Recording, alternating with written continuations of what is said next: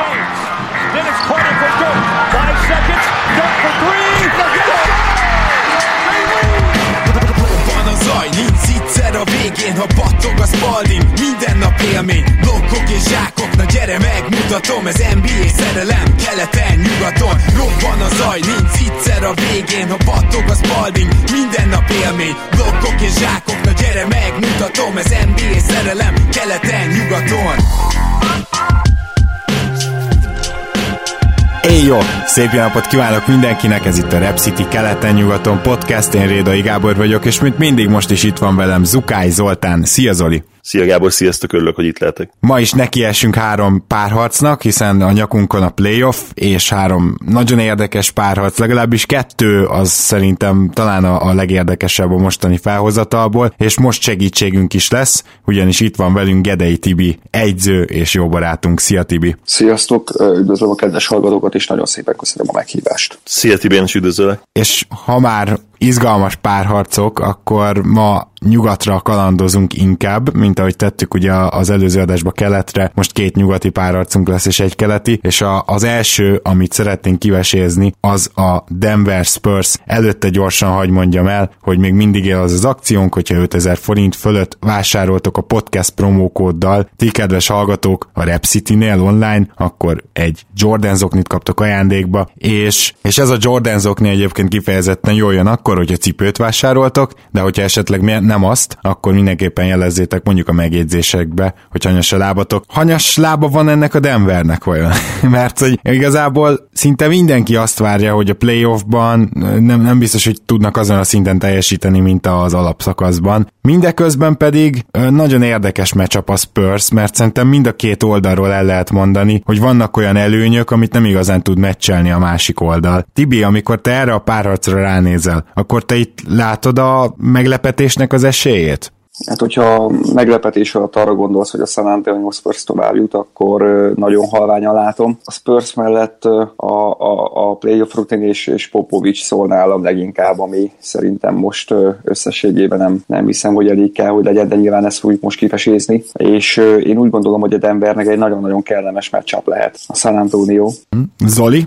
Hogyha, hogyha ránézünk erre a párharcra, akkor hát mondhatnánk azt is tényleg, hogy, hogy a Nuggets egyértelmű esélyes, ha csak a, a hazai, illetve az idegenbeli mérlegeket nézzük. Ugye a Nuggetsnek volt az egész ligában egyébként szerintem meglepően középszerű, viszont legjobb hazai mérleg ugye 34 héttel. Ha emlékeim nem csalnak, ezért, ha emlékeim nem csalnak, ennél azért szokott lényegesen jobb hazai alapszakasz mérlege is lenni domináns csapatoknak. És így rémlik, hogy a Warriorsnak talán volt egy éve, ahol maximum három vereségük volt, ugye ahhoz képest az a hét, az azért elég sok, viszont így is idén ezzel a legjobbak tudtak lenni, és a Spursnek pedig ugye a, a play jutott csapatok közül a legrosszabb az idegenbeli mérlege, az alapszakaszban 16-25, ez, ez kifejezetten gyenge egy rájátszásba jutott csapattól. Ha ebből indulnánk ki, akkor, és, és még nem is beszéltünk esetleges meccsop előnyökről, illetve arról, hogy a Nuggets nyilvánvalóan azért idén jobb csapat, már azt mondhatnánk, hogy a Denveri alakulat a torony magas esélyes, viszont vannak olyan faktorok, amik nem tudom, hogy mennyire valósak egyébként, de fogunk róluk beszélni nyilván a, a, a hatalmas edzői előny az egyik ilyen, a playoff tapasztalat a másik, amely faktorok lehet, hogy, hogy megjelennek majd, de nem mindig szoktak, ez fontos hozzátenni. Tehát én inkább úgy fogalmaznám meg az, ennek az egész párharcnak így a felvezetését, hogy amennyiben kijön a, a mostani játéktudás, és nem feltétlenül lesz faktor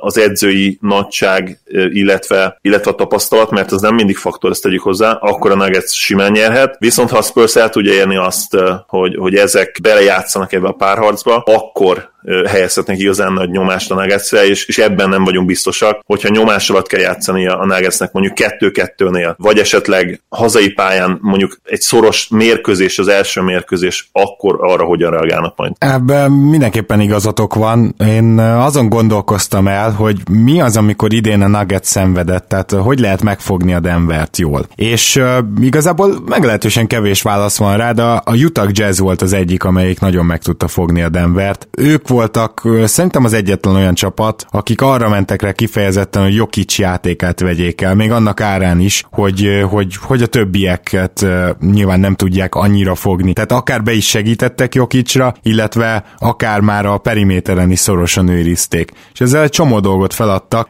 és éppen, hogy megnyerték azt a meccset. És azért a Jazz az egy nagyon-nagyon jó csapat. Összességében nem biztos, hogy ez az út a járhatóbb. Van a, a B verzió, amikor ugye Jokic rohadt jó statokat hoz, de a többieket és az ő passávjait megpróbálják elvenni. Én azt gondolom, hogy a playoffban inkább ezzel fognak majd próbálkozni a csapatok, és a Denver támadását is így reálisabb megfogni. Na most a Spursnek igazából egyikre sincs igazán emberanyaga, de akkor még mindig inkább az utóbbira. Főleg azért, mert egyszerűen magas emberek között én úgy érzem, hogy nincsen olyan védőjük, nyilván Pöltlő jó védő, de nincsen olyan védőjük, aki igazán nyomás alá tudná helyezni Jokicot, és pontosan tudjuk, hogy a Denver támadásainak a közepe Jokic. Szóval én ott kezdeném az egész dolgot, hogy szerintem a Spursnek a legjobb esélye az az, hogyha a periméteren nagyon odafigyelve, nagyon jól védekezik, és megpróbálja elvenni a passávokat, és, és már ezt, ezt nem igazán látom, hogy lenne erre alapanyag, már pedig valahogy a Denver támadását meg kell, hogy állítsák, mert azt gondolom, hogy a dobó párbajt azt nem a San Antonio Spurs nyerné. Igen, a dobó párbajt nem, nem valószínű, hogy ők nyernék. Igazából a, a, a Nuggets hogyha teljes kerettel áll ki, akkor, akkor eszmétlenül mély. Ugye van hét szuper támadójuk, Jokic köré van építve az egész rendszer, aki a ligának talán a legjobb point centere, és ehhez jön még hozzá Mason Plumlee, aki plusz opciókat tud nyitni, főleg ugye hátul. Jokic ugye abszolút tripla dobókkal van körülvéve, nagyon jó kontra egyezőkkel, és szerintem az ő nehézségeiket évközben maximum az okozta, hogy Gary Harris is több mérkőzés hagyott ki, és Will Barton is több mérkőzés hagyott ki. Nagyon nehéz egyébként döntést, hogy mit adjunk fel, hogy, hogy Jokicsot hagyjuk fickándozni, és a többieket fogjuk meg, vagy inkább őt szedjük ki a játékból. Én úgy gondolom, hogy ez a, ez a hét ember, hét ember gondolok itt Montamorisra, Madik Bizire, Paul Millsapra és, és Jamal Murrayre, ezek, ezek olyan támadó opciók önmagukba is, amiknél nincsen arra garancia, hogyha Jokicsot teljesen kiszeded, akkor meg is van nyerve a párharc. És hát pont ezért mondtam, hogy a Spurs talán az egyik legjobb meccsap a Denvernek, mert valahogy, valahogy akárhogy osztok és akárhogy szorzok, nem látom azt, hogy, hogy bár bármelyik, bármelyik lehetőséget is meg tudnák valósítani, gondolok egy Jokic kiszedésére, vagy a többiek lassítására. Még visszafele pont azt érzem, hogy, hogy Ádricsra például Mészap nagyon-nagyon jó matchup, és Ádrics kiszedésével nem azt mondom, hogy nagyjából meg is van oldva minden, de hát nagyon-nagyon sok minden, hiszen azért ő Abszolút. a Spurs támadásának a, a majdnem alfája és majdnem omegája, illetve a Spursben én nem látok X-faktort, olyan jellegű X-faktort, hogy egy gyönyörűen beoptimalizált támadó rendszer, ahol ahol Popovics nagyon-nagyon szépen megtalálta DeRozannek és Hádrisnak a helyét, körülvette őket 40% feletti triplázókkal, beoptimalizálta a dobó helyzeteket, nincsenek buta vállalások, nincsenek nehéz vállalások, viszont valahogy azt érzi az ember, amikor őket nézi, hogy ennél több nincs bennük, hogy annyira ki van az egész maxolva, és annyira, annyira maxra van futtatva, hogy nem látom, hogy hol tudnának ők egy olyat húzni, amire azt mondanánk, hogy hoppá, erre nem számított senki. Még Denvernél tényleg bárki előtt kapni egy 35 pontos mérkőzést, Jokic bármikor egy olyan tripla duplát, ami, amivel egyedül nyer meg mérkőzést, ő is shooterekkel van gyakorlatilag körülvéve, és úgy érzem, hogy bennük van is még tartalék, és hát ugye a hazai pálya, amit Zoli említett, hogy azért Colorado-ban nyerni nagyon-nagyon nehéz ugye a időjárási viszonyok miatt is, és, és, és amiatt is, mert, mert otthon nagyon egybe van most ez a gárda. Ha nem emberanyagból indulunk ki, amiben szerintem abszolút igazad volt Gábor, az nincsen meg a Spursnek jelen pillanatban, hanem akár edzői filozófián keresztül, akár ugye korábbi playoff párharcokból kiindulva, akkor azért nagyjából sejtetjük, hogy Popovics mi, mivel fog próbálkozni. Ugye a Spurs-Mavs rivalizáson keresztül ezt nagyon sokszor átéltem a playoffban, Dörköt sokféle módszerrel próbálta megfogni Popovics az évek során, és volt azért köztük olyan taktika is, ami elég jól működött. Ugye az egyik nyilvánvalóan az agresszív duplázás, amihez egyébként Popovics nem szeret sűrűn nyúlni, de, de időnként azért, azért megpróbálja. Ez nyilván felveti azt, hogy, hogy üres játékosok lesznek akkor ugye, akiket meg tud találni Jokic, viszont ha megnézzük a, a Nuggets idei szezonját, lehetséges, hogy ez a módszer működhet, hiszen több olyan egyébként kulcsemerük is volt, akinek a triplája dadogott azért szinte egész évben én azt mondanám. Én, én szerintem ezt próbálnám meg első körben, valamit el kell venni Jokistől, ugye azt szeretnéd elkerülni, ugye te vagy a Spurs, hogy amit ugye Tibi is mondott, hogy, hogy Jokic tripla-duplát átlagoljon akár ebben a párharcban, amire egyébként lehet esély, és, és azt mindenképpen tényleg el szeretnéd kerülni, illetve el kell kerülnöd, hogy, hogy Jokic az ő lenyomatát, ami nem kicsi lenyomat, azért legyünk szintén így fizikailag se, ugye rá tudja rakni erre a párharcra, mert ha ő él, mint Marci hevesen, akkor, akkor nem hiszem, hogy sok esélye lesz a Spursnek. És ezzel kapcsolatban, Tibi, téged is meg akarlak kérdezni, hogy hol, hol van az az agresszív duplázás, vagy akár esetenként ugye még egy extra besegítő, ami, ami már-már öngyilkosság, illetve hogyan tudod azt megnézni, illetve hogyan tudod azt edzőként te megmondani, hogy hol van az a pont, amikor például egy ilyen taktikát el kell engedni, illetve elkezdheti-e ezzel a taktikával a, a Spurs ezt, ezt a párharcot, mert ugye nyilván Jokicson keresztül kell az egész meccs problémához hozzáállni, én azt gondolom, és az első és legfontosabb kérdés az az, hogy őt hogyan próbálod meglevédeni. Nagyon nehéz ezt a pontot eltalálni, főleg egy Denvernél, ahol, ahol mindenki gátlástalanul beleáll a dobásba, és igazából nézem a keretüket, és, és nem tudom, hogy ki az, aki esetleg fel lehetne adni, és akiről túl lehetne segíteni, mert, mert leginkább ugye senkiről. Talán mi összep egyébként ilyen, de hogy az a baj, hogy ő meg egy rohadt jó cutter, és abszolút egyből elindul a gyűrű felé, hogyha ez megtörténik, szóval és mellett ő is nagyon jó passzoló, úgyhogy ő is egy picit ugye ilyen point forward szerepkört is be tud tölteni, ő is meg tudja találni a helyzeteket, nagyon intelligensen játszik, úgyhogy nekem jobban tetszene az, hogy esetleg, esetleg a, a, a periméteren egy picit Jokicsot feladni, és maximum akkor duplázni, amikor, amikor ő megy leposztolgatni, és három pontoson kívül meg, meg, meg hagyni, hogy ő löböldözzön. Ő benne azért benne vannak olyan nájtok, amikor nem nagyon talál be kintről, és akkor, hogy arra a Denver mit nép le, azt nem tudom. Az egy meglepetés lenne. Talán én ebben látom, azt én, én lehet egy ilyennel próbálkoznék az elét. Az a jó a play egyébként, és nyilván ez közhely, hogy ellentétben mondjuk az itthoni rendszerrel négy győzelmig megy, és rengeteg változtatási lehetőség van, és, és nagyon-nagyon-nagyon sok mindent teljesen, teljesen átalakíthatsz. Amiben nagyon jó Popovics, hogy nagyon szépen szokott meghalni a csapata. Szóval az ő csapatai tényleg úgy halnak meg, hogy ott aztán valami újat látni fogunk, valami olyat, amire nem számítunk egyáltalán. Ugye a Houston példát szoktam felhozni, amikor Arizát adták fel, de hát olyan szinten, hogy, hogy, hogy, hogy még a közelébe se indultak el, csak legyintettek egyet, amikor labdát kapott. Egy ilyet is el tudnék képzelni, hogy kipécézi majd valamelyik Denveri játékos, és azt mondja, hogy nem tudom, Jamal Murray lövöldözzön, és lesz, ami lesz. Hát vagy Tori Craig. is képzelni nála. Vagy Tori Craig, igen. Igen, ugye Craig rendkívül módon inkonzisztens volt gyakorlatilag az egész szezonban, bár most a legutolsó meccsükön ugye, vagy, vagy az az előttén az ő nagy triplája is kellett ahhoz, hogy, hogy be tudják gyűjteni egy győzelmet. Ez is egy érdekes dolog egyébként, hogy a, a Nuggets mennyire van jó formában, mert ér, érvelhetné amellett, hogy nem igazán, és az utóbbi hetekben nem játszottak túl jól, szóval lehet, hogy ők, ők most éppen egyébként egy, egy hullámvölgyben vannak, ami hát nyilván nem lenne túl jó men a, a playoff előtt. Még gyorsan miatt Gábornak visszaadom a szót. Jokic egy, egy hihetetlenül nehéz matchup, és ezzel kapcsolatban majd lesz is hozzátok egy kérdésem, mert most, most láttam egyébként egy ilyen összegzést, hogy az első négy szezonjában több lepattanót szedett le, mint Amazon Warning, és több asszisztot osztott ki, mint Steph Curry, Mike Conley, Kemba Walker vagy Kyrie Irving. Úgyhogy ebből is látszik, hogy, hogy egészen különleges tehetségről beszélünk. Viszont az egyik hátránya úgy mond, hogy az eddigi ismereteink szerint nem nagyon lehet őt 30-31-32 percnél többet játszatni. És most olvastam olyan véleményt, szakértő véleményt, hogy ez igazából nem feltétlenül azért van, mert Jokic fizikailag nem bírná. Azt mondják sokan, hogy a nála is egyébként ugyanúgy, mint Lukánál, ugye a motor háztető, illetve a karosszéria az nem túl, nem túl minőségi, ugye nem, nem ez a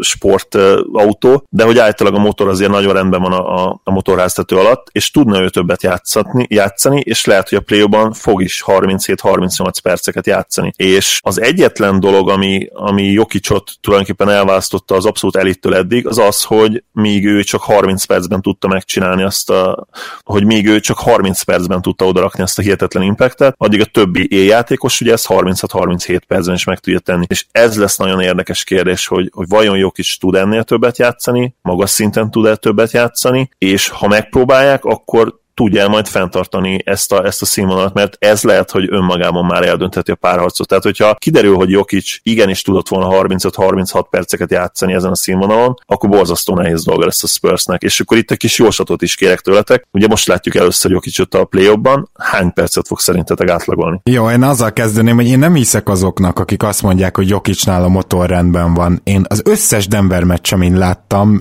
abból mondjuk minden másodikba kicsit túl sokat játszott. Tehát, hogy nekem rendszeresen az volt a benyomásom, hogy a seggén veszi a levegőt a végére. Lehet, hogy csak rossz meccseket láttam, de nekem az a meggyőződésem, hogy igaz ez a plegyka, hogy őt igazából 31-32 percre lehet játszatni, viszont azt most garantálom, hogy a playoffban több meccsen is ezt át fogja lépni. Nyilván, ha nagyon sima a párharc, akkor erre nem lesz szükség, és akkor ezt nem nézhetjük meg. De szerintem Jokicsnál a motor az, az összes hasonlítható mondjuk Lukájéval, ha már őt felhoztad, és még nyilván egy csomó NBA játékost felhozhatunk. Ez olyan dolog, amit lehet fejleszteni, ha nem is a végtelenségig, de ebből, ebben a párharcban szerintem még nem lesz problémája a Denvernek, úgyhogy e, ez az első, amivel reagálnék. A második pedig az, hogy ugye Jokisnak a másik hátránya az az, hogy védekezésben nem mozgékony, és azért nem mondom, hogy ez esélyt kínál a Spursnek, de abban azért szerintem mindhárman biztosak vagyunk, hogy DeRozan folyamatosan azzal az emberrel fog pick and rollozni, aki Jokic embere, és hogy ebből rengeteget fogunk látni. Annak ellenére, hogy ugye a Spursnek az ISO és a Beautiful Game közötti váltakozás jelentette az idei játékát, attól függően, hogy a, a, a kezdő vagy a pad van bent. A másik pedig, hogy a Spurs féle motion offense az egy olyan dolog, amihez mondjuk a nem túl mozgékony centerek néha hozzá se tudnak szólni, csak akkor pontosan úgy kell kijátszani, úgyhogy e- ezt meg nem tudom, hogy, hogy lesz, lesznek-e olyan figurák, olyan motion offense elemek, amivel megpróbálják kijátszani azt, hogy Jokic kevésbé mozgékony.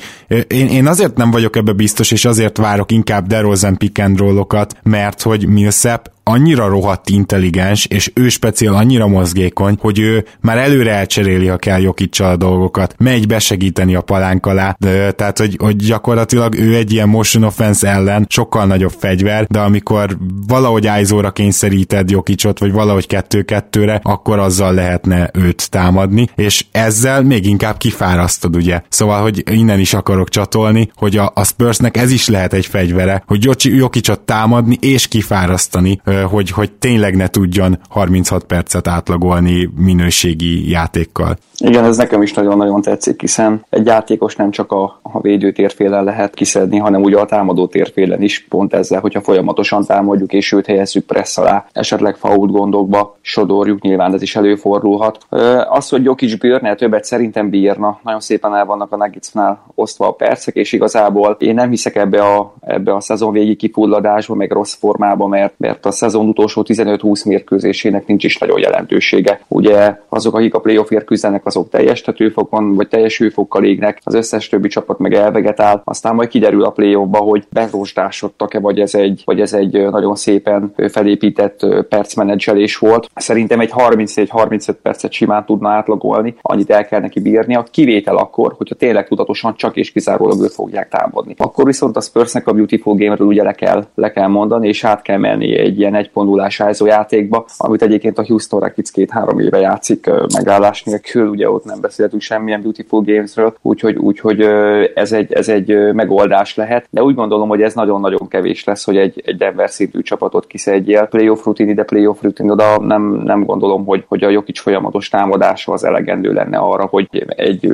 párharcot meg tudjál ellenük nyerni. Ezzel teljesen egyetértek. Esetleg Zoli még bármi hozzáfűzni való ehhez a párharchoz? Még annyit akartam hozzátenni, hogy Gyerozanantól nyilván azért Aldridge is lesz meccs abban Jokic ellen a pálya mindkét oldalán, és őt ismerve azért ott is egy ilyen agresszív támadása, illetve ugye taktikára számíthatunk. Főleg szerintem ilyen, ilyen visszapörgetett fédővékkel fog operálni, ugye Jokicnak, ha van valami erőssége védekezésben, akkor ugye az a pozíciózás, illetve az, hogy a nagy testét azért, azért jó helyre tudja tenni jó időben, ugye ebben talán a legjobb, illetve hogyha már megtámadod ugye posztappal, akkor ugye nagyon jó érzék játéka, hihetetlen jó keze van, meg jó agya, úgyhogy zsinórba akár két-háromszor is el tudja pöckölni a labdát Aldridge elő, hogyha, hogyha túl agresszív lesz ugye a, a Spurs center, illetve hát ugye most erőcsatár. De jó is, jó is, hogy beszélsz erről egyébként, mert igen, tehát hogy ez egy nagy kérdés lesz, hogy Aldridge hogy tud érvényesülni, mert hogyha le kell mennie posztba, akkor semmi összebb se Jokic ellen nem biztos, hogy annyira hatékony, viszont hogyha jól dobálja ezeket a fadeaway akkor meg kis túlzása tök mindegy kifogja. Hát az biztos szerintem, hogy a Spurs a DeRozan és, és Aldridge fadeaway-kkel, midrange dobásokkal megy majd elsősorban harcba, és, és azt mondanám, hogy talán ez is fogja eldönteni a páracot, illetve azt, hogy lehet-e szoros e, e, ez az összecsapás, mert hát biztos, hogy garmadába fogják dobálni ezeket. És amit mondtál, még, még arra akartam, egy, amit korábban mondtál ugye arról, hogy, hogy amikor Millsap majd megpróbálja elváltani Jokicsal, ugye abból meg lehetnek üres triplák, csak nagyon nagy kérdés, hogy a Spursnek ki lesz az, aki stabilan be tudja ezeket dobálni. Hát én nem vagyok abban biztos, hogy, hogy Rudy G például a play is tudja folytatni a hihetetlen dobó, dobóformát, és, és be tud mondjuk verni két-három-négy triplát meccsenként. Hát én kb. Forbes-ba meg White-ba vagyok biztos, hogy ők tényleg el tudják kapni a fonalat. Szerintem ezek a gyerekek, ezek már annyira Spurs nevelések, hogy ilyen hidegvérű hüllők, úgyhogy talán Forbes, Forbes mindenképp, White azért ugye nem, nem ez a natural shooter, úgyhogy én benne nem vagyok teljesen biztos, de az biztos, hogy idén, idén azért elég jó nyomja ő is. Igen. Jó, én, én tippelek egy 4-2-t,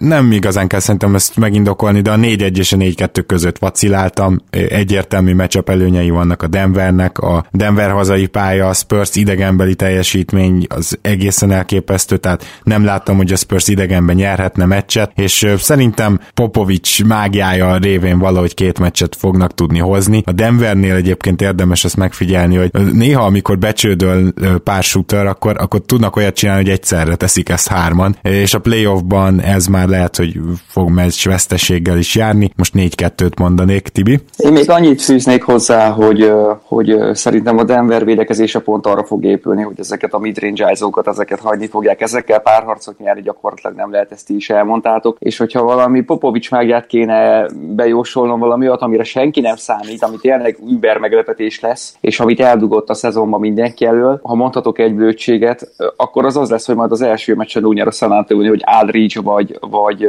vagy Demar DeRozan bedob 6 darab három pontost. És akkor, és akkor az tényleg meglepetés lesz. Egyébként nyilván ez valószínű nem fog előfordulni, és én is 4-2-t jósolnék a, a, a Nuggetsnak. A Spursnek szerintem akkor lehet esély, hogyha az alapszakaszban mutatott védekezésén tud javítani. Ugye 20 voltak defensive ratingben, és ez a szint biztos, hogy nem lesz elég a Denver ellen, amelyiknek még akkor is ugye hetedik legjobb támadójátéka lett, hogyha, hogyha azért nem volt ez mindig ennyire kiegyensúlyozott a szezonban. A védekezésük sem egyébként, tehát ha valamiben bízhat a Spurs, az nyilván a, a Nuggets kiegyensúlyozatlansága. Ugye ők idén voltak elit védőcsapat, pocsék támadó csapat, aztán elit támadó csapat, pocsék védőcsapat, és, és voltak olyan hónapjaik is, amikor így mind a kettőnél nagyjából egy a tizedik hely környékén e, voltak, úgyhogy tényleg ez egy nagyon érdekes, érdekes gárda ebből a szempontból. Ami még fontos, hogy ugye a lepattanózásban is e, hát elég középszerű a Spurs, a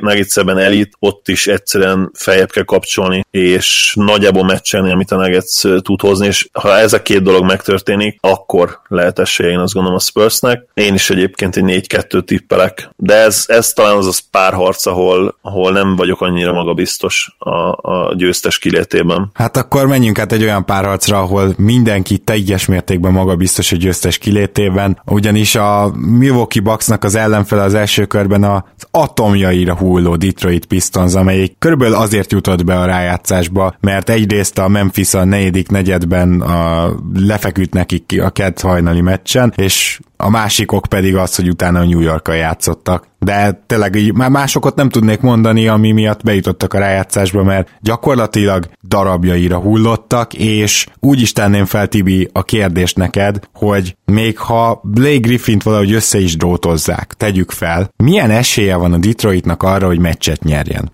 Igazából az esélye ez az, hogy pont a, pont a Milwaukee-val teljesen ellentétes stílusban és hozzáállással kosárlabdáznak. Gondolok itt arra, hogy szinte tranzíció nélküli fal elleni támadások és, és az ellenfél fal elleni támadások kényszerítése ugye a Detroitnak a talán legnagyobb fegyver, hogyha ilyet mondhatunk, és ebbe egyébként nem olyan rosszak ebbe a, ebbe a picit bunker kosárlabdába. Már csak azért is, mert ugye a ligában nagyon kevesen játszanak ilyet, nagyon-nagyon gyors a játékhatalma, nagyon-nagyon nagy a pace, és, és mindenki fut, próbálja gyorsan befejezni, a Milwaukee meg aztán végképp. Érdekes, hogy mi történik akkor, hogyha mondjuk a Detroit úgy áll hozzá ez a mérkőzéshez, hogy feladja mondjuk a támadó teljesen, megpróbálják a mérkőzést annyira lelassítani, amennyire csak le lehet. Ha Griffin ugye felépül, akkor elmennek a Griffinázókra annyira, amennyire csak lehet. Ugye ő is egy point forward ennek a csapatnak, ő gyakorlatilag az irányítója, a, a, a támadó gépezete egy személyben, a, a, a mindene, és uh, nyilván most azt keressük, hogy egy meccset valahogy hogy nyerhet, talán így. Hogyha Romá lassítja a játékot, elveszi a tranzíciót, akár olyan ára, áron is, hogy a támadó lepattanózást és a, és a saját tranzícióját is ugye teljes mértékben feladja, és megpróbálja őket egy ilyen nagyon kevés támadásvezetéses, szemre nagyon csúnya kosárlabdára kényszeríteni, és, és ebbe azért benne van, hogy a Bucks belehibázgat. Benne van, mert akkor ugye nincsenek gyors gólok, akkor ugye muszáj többet vállalni kintről. Itt is akár-akár bekockáztatni egy olyat, hogy Kumpót Drámonddal fogatni, ugye ezzel próbálkoztak is többen, hogy a centerrel fogatják Kumpót, és teljesen feladni a kinti dobását, és a büntető körül várni, és ez még úgy is működhet akár egy-egy meccsen, hogy azért Giannis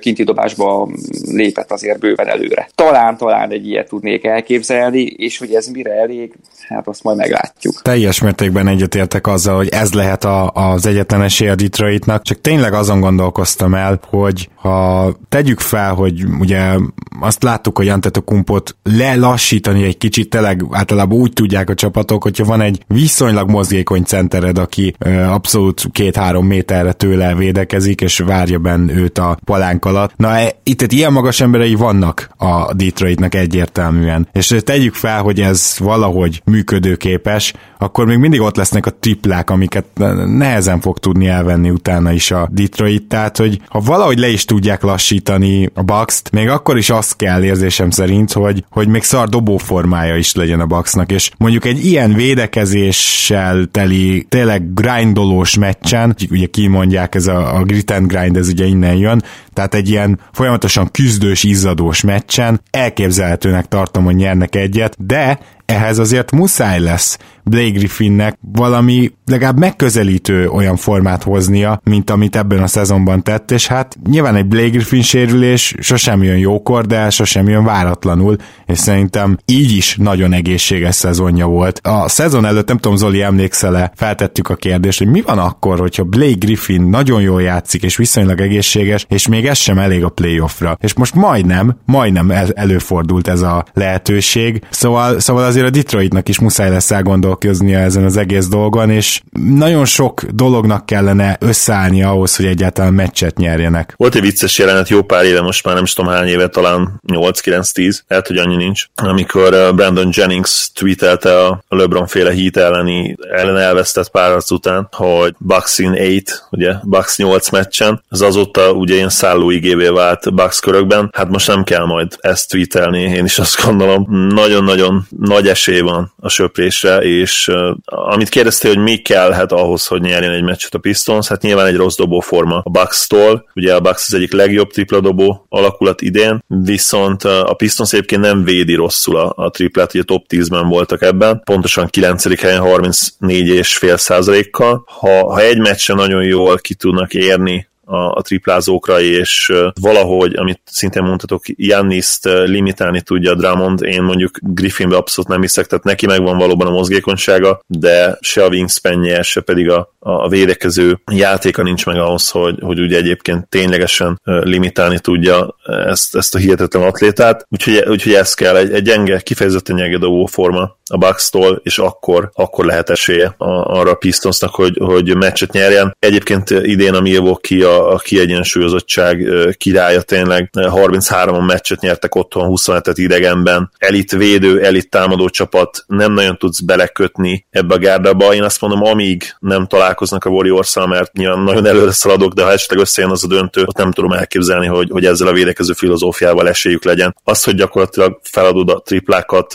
minden idők legjobb tripladobó csapata ellen, most nyilván hatékonyságra gondolok elsősorban, nem pedig ugye kísérletre, nem pedig volumenre, az az egyszerűen nem működhet. Itt abszolút működhet, és működni is fog. Pistonsnak ugye nincsenek meg egyszerűen azok a, a triplázai, akik ebből igazán előnyt tudnának kovácsolni, úgyhogy itt tényleg arról kell beszélgetnünk, hogy hogyan tudnak egy mérkőzést nyerni, és nem hiszem azt, hogy, hogy egyébként erre túlságosan jó esélye van a Detroitnak, mert ahogy mondtad, ők, ők egyértelműen egy hullámvölgyben mennek be a play és hát ez, ez gyakorlatilag recept arra, hogy, hogy minden balul üssön ki. Hát igen, meg az, hogy Griffin nem teljesen egészséges, az alapból tizedeli az esélyeiket. Jó, hát én szerintem itt nagyon nincs miről beszélni, én tippelek, és én szerintem nem nyer a Detroit meccset, most ezt tartom valószínűleg 4-0, Tibi. Én még csak annyit fűznék hozzá Griffin nem is védelmébe, hanem Griffinhez, hogy, hogy azért az ő játéka szerintem az utóbbi másfél-két éve szintet lépett. Ó, volt ő már ilyen szinten, Tibi, nem? Hát volt hát, már nem ilyen tudom. szinten. Én, én ne, nekem, nekem idén lett ő igazán vezér először, mert, mert azért ez egy mocsok szar Detroiti keret. Oké, okay, hogy épp, hogy becsúsztak a play de én nem tudom, hány játékos van a ligába, akit, hogyha kicserélünk Griffinre, akkor ez a, ez a, ez a Detroit ez playoff volt. De szerintem két kezemben meg tudnám számolni, hány ilyen játékos van. Úgyhogy nálam Griffin azért egy, egy, egy top 12-3 idén. Elfogult vagyok, én idén szerettem bele a játékába, és sok Detroit meccset megnéztem, vagyok annyira mazoista, és én magam se értem, hogy miért nézek Detroit meccseket, de, de, de tényleg sok Detroit meccset láttam nagyon idén.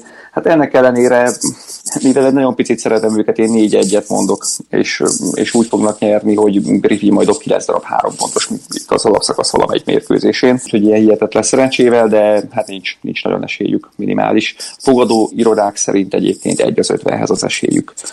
Egy 0-2-es volt van a Milwaukee-ra, csak érdekességképp mondom, ez a második legsimább párharc. Én is csatlakozom hozzád, Gábor, nem tudok más tenni. A logika azt diktálja, hogy söprés jósoljak. Remélem, hogy azért valahogy egy mérkőzésbe tud húzni a Pistons.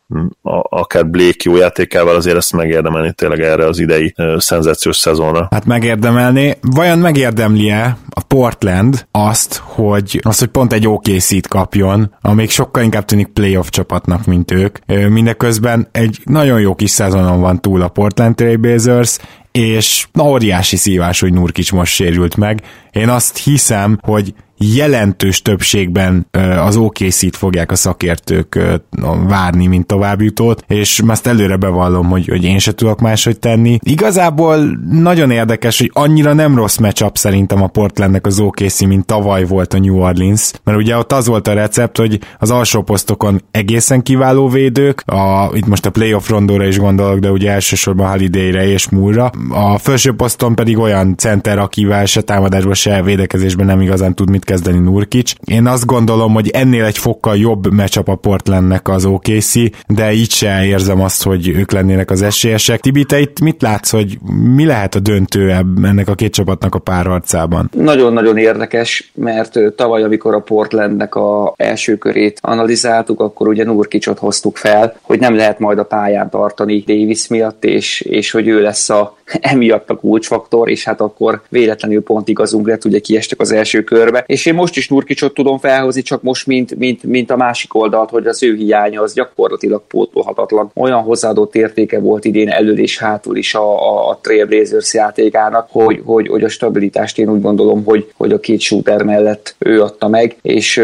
Kanter statisztikában tud majd szerintem hasonlót hozni, de védekezésben és F4-ban a közelében nem lesz. A közelében nem lesz, plusz hát ugye pont a, a Portlandnek a Kanter által hozott mélysége, ha mondhatok ilyet, hogy, hogy, hogy egyel többen vannak, és, és minőségi játékossal vannak többen, mert Kanter azért a padról 15-18 nagyon jó percet el tud tölteni a pályán, jó támadó lepattanózó, jó befejező, ezt pont így elveszítik.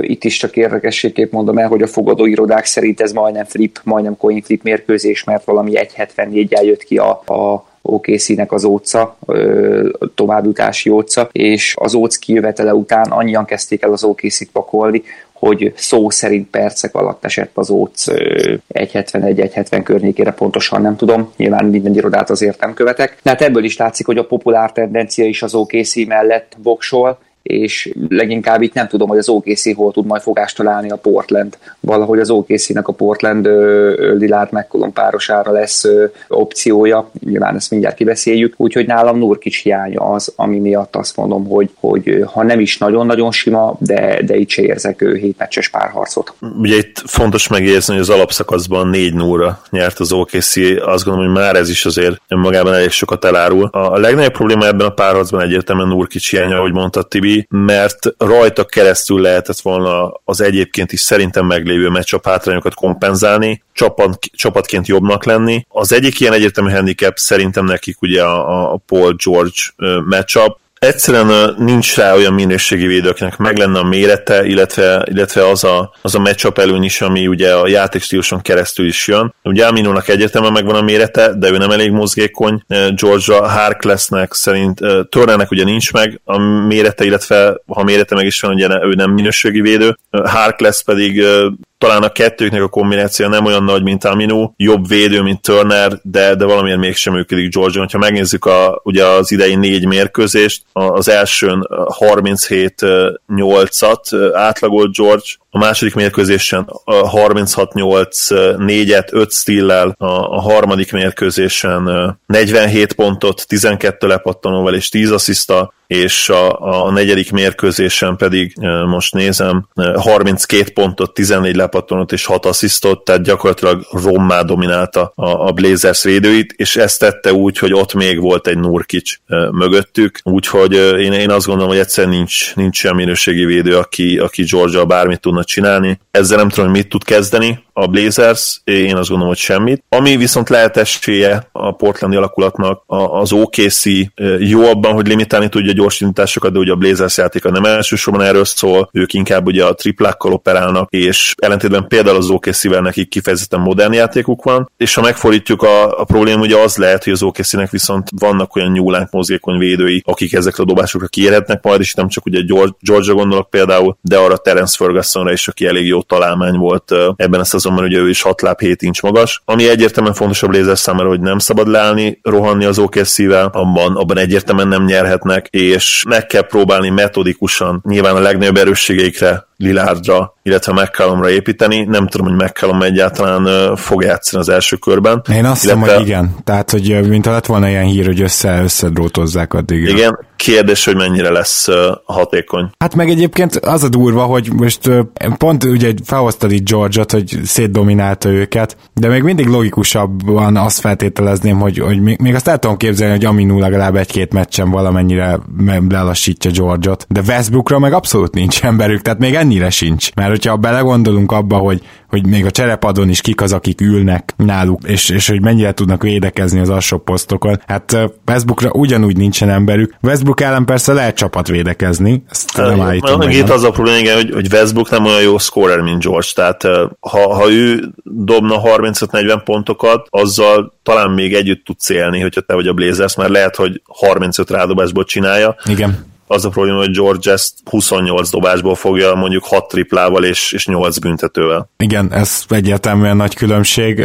Csak, csak akartam jelezni, hogy igazából ilyen szempontból Portlandnek talán szinte senkinek nincs embere. Abba biztos vagyok egyébként, hogy a Portland óriási csatában lesz az OKC-vel a lepattanók terén, és mind a kettő csapat a Liga Elithez tartozik ebben a kategóriában, tehát ez egy óriási harc lesz, de itt is úgy érzem, hogy Nurkisnak a hiánya érződni fog, mert Kanter is jól lepattanózó, de ha emiatt mondjuk Kantert 25-30 percig a pályán kell tartanod, akkor az OKC, főleg Westbrook ugye, meg George is kedvére támadhatja majd a gyűrűt, sőt én azt gondolom, hogy akkor e, majd láthatunk Steven Adams-től is pár e, gyűrű közeli befejezést, illetve akár posztapályzót, mert mostanában azért mondjuk úgy ebbe az idénybe ezt is használják, és hogyha ez így lesz, mert Kantert fenn kell tartani a pattanózás miatt, miatt akkor kicsit olyan helyzetben lesz Terry Stotts, akiről méltatlanul keveset beszélünk egyébként idén is, mint évegyzője jelölt. Szóval, hogy olyan helyzetben lesz, hogy nem tudja, hogy melyik farkába harapjon.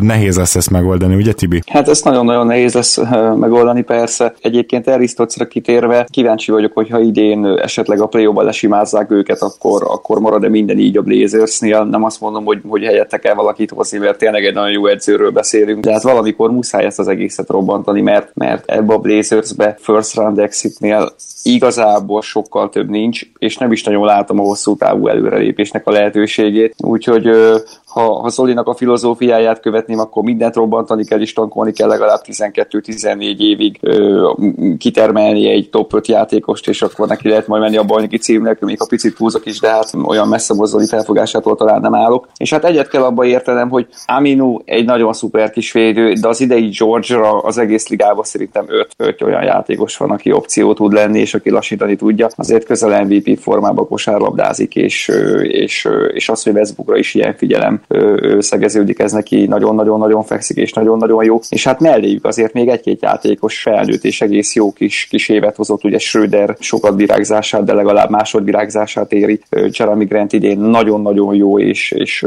közel 40%-kal triplázik, úgyhogy azért nem egy kétfejű szörnyetek ez, ez az OKC. Nem igazán látom, hogy a Portland hol tud majd rajtuk fogást találni, és nem is értem egyébként pont emiatt a, az irodáknak az ócait. Nagyjából egyébként igen, jól mondtad, annyi nyilván, hogy azért nem 12-14, hanem mondjuk 2-4 évet, az, az szerintem hogy úgy, úgy pont az, a, az, a, az az intervallum, ami, amikor nagyjából azért már 30-40 százalék környékbeli esélyed is lehetnek, hogy megtaláld a franchise játékosod, és ugye nálam ez, ez mindig a legfontosabb, ezt nézem először, szinte akármilyen témáról van szó, hogy, hogy van-e annak a csapatnak igazi franchise játékosa, vagy olyan tehetség, akiből az lehet. Hát a Blazersnek egyébként van ilyen játékosa, ha, ha Lillardra ezt, ezt ráfogjuk, azért talán nem is kell ráfogni, mert ha, ha Lilárdot körbe tudnánk venni olyan játékosokkal, akik nála egyértelműen státuszban hátrébb vannak, de, de jobb fitek, akkor azért szerintem lehetne contender csinálni. Mondjuk ha összeeresztenénk egy Rudy Gobert-tel, akkor már az, ha belegondoltok, milyen álomcsapat lehetne, még akkor is, hogyha egyébként rajtuk kívül csak kiegészítő emberek vannak. Az az igazság, hogy, hogy hogy nem, nem ilyen államfit ez a Blazers. Nagyon-nagyon jó munkát végeztek, és, és pont egyébként Nurkic az a játékos volt, aki kompenzálni tudta azokat a hiányosságokat, amik, amik a Blazersben megvoltak. Ugye sokszor ugye beszéltünk erről, ugye számtalanszor az egyik nyilván a védekezés volt, amiben hát vele nagyon komolyan előre tudtak lépni, a másik pedig ugye a labdajáratás, ebben is egyébként kiváló volt a, a nagy bosnyák nagyon szomorú, hogy, hogy megsérült, mert én azt gondolom, hogy, hogy ez megölte annak az esélyét is, hogy itt egy, egy kőkemény párharcot lássunk. Arról nem beszélve, hogy ha ő játszott volna, én azt mondtam volna, hogy egy nagyon picivel talán a, a Blazers esélyesebb lett volna. Így, hogy Kentert kell játszatnod, és hogy Gábor mondta, hogy, hogy nem lenne jó, ha 25-30 percig pályán kell tartanod, de lehet, hogy lesz ilyen mérkőzés, ha 25-30 percig pályán kell tartanod, és ott már tényleg hát nagyon erősen kijön az, hogy, hogy valószínűleg hosszú távon Kenternek több, hogy valószínűleg hosszú távon Kenter többet árt, mint használ. Így van. Zoli, maradjon is nálad a szó, te mit tippelsz? Négy egyet tippelek, a Portland azért hazai pályán a fanatikus közönsége előtt szerintem be tud, be tud húzni egy meccset. Akkor egy négyet. E, így van, egy négyet, köszönöm. Hajlottam arra egyébként, vagy hajlanék arra, hogy akár egy kettő négyet is betippeljek, de úgy érzem, hogy, hogy közel lesz ahhoz a Blazers, hogy megnyerjen akár kettő vagy három mérkőzést is, de nem fogja tudni megtenni ezt a, ezt a crunch time-ban, és, és ezért tippelek öt meccset, de nem, tudjátok mit? Optimista vagyok az ő szempontjukból, és, és most inkább akkor ezt megváltoztatom, és azt mondom, hogy kettő-négy, hogy legyen akkor egy kicsit hosszabb és izgalmasabb párharcunk. Nyilván a 12-14 névél csak, csak ironizáltam egyébként, hát én is kettő-négyet tippelek az OKC-ba. Ja, ö, már azt hittem, hogy kettő-négy évet a tankolásra. nem, nem, kettő-négyet a, a párharcra. Hát Westbrook egyet el fog csókerkedni, és majd látunk egy ilyen 30 játszhat rádobásos, rengeteg pull-up jumperes téglaházat építő spérkőzést, de, de egyébként idén tovább fog menni az OKC a második körbe.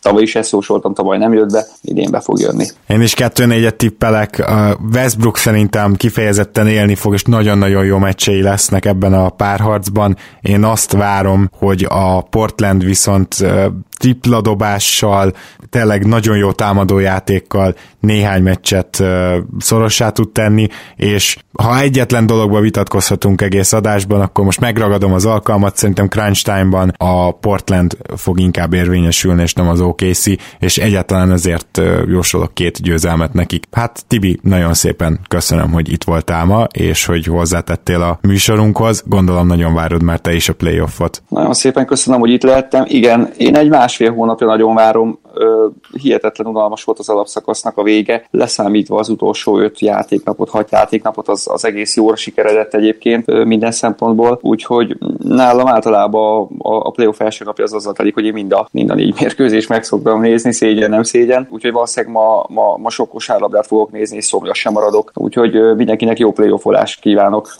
az igazi kosárlabda most kezdődik. Az lehet, hogy még nálam is becsúszik most majd valami jobbféle bor, úgyhogy lehet, hogy talán sör is, meg meglátom majd. Lehet, hogy élőzni is fogunk, úgyhogy azért okosan kell. Én is nagyon köszönöm, hogy itt voltál, Tibi és a szakértelmeddel segítetted a, a műsort. Mindig nagyon érdekes hallgatni az edzői perspektíván keresztül, edzői szemüvegen keresztül ezeket az elemzéseket, és főleg nekem is ugye szombaton félrez bele, mert vasárnap élőzni fogunk, úgyhogy ott okosan kell majd, és remélem egyébként Tibi, hogy, hogy te is esetleg rájössz majd az egyik mérkőzés erejéig vasárnap, és akkor együtt tudunk élőzni egyet. Nagyon érdekes lenne, hogyha segíteni nekünk kiszúrni azokat, a, azokat az edzői megoldásokat, válaszokat esetleg nehezebb pillanatokban, amiket mi nem biztos, hogy kiszúrnánk. Egy jó matini, matini mérkőzésen nagyon, nagyon szívesen csatlakoznék.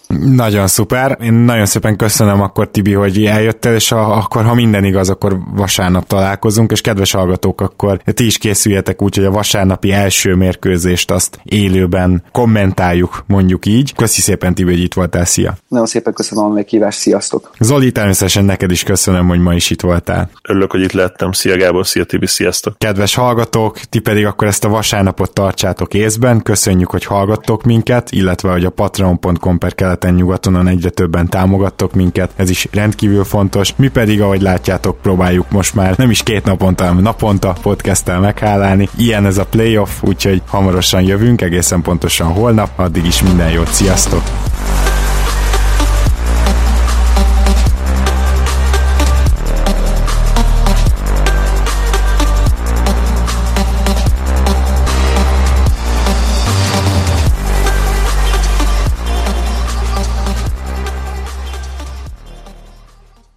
Ha más podcastekre is kíváncsi vagy, hallgassd meg a Béton műsor ajánlóját.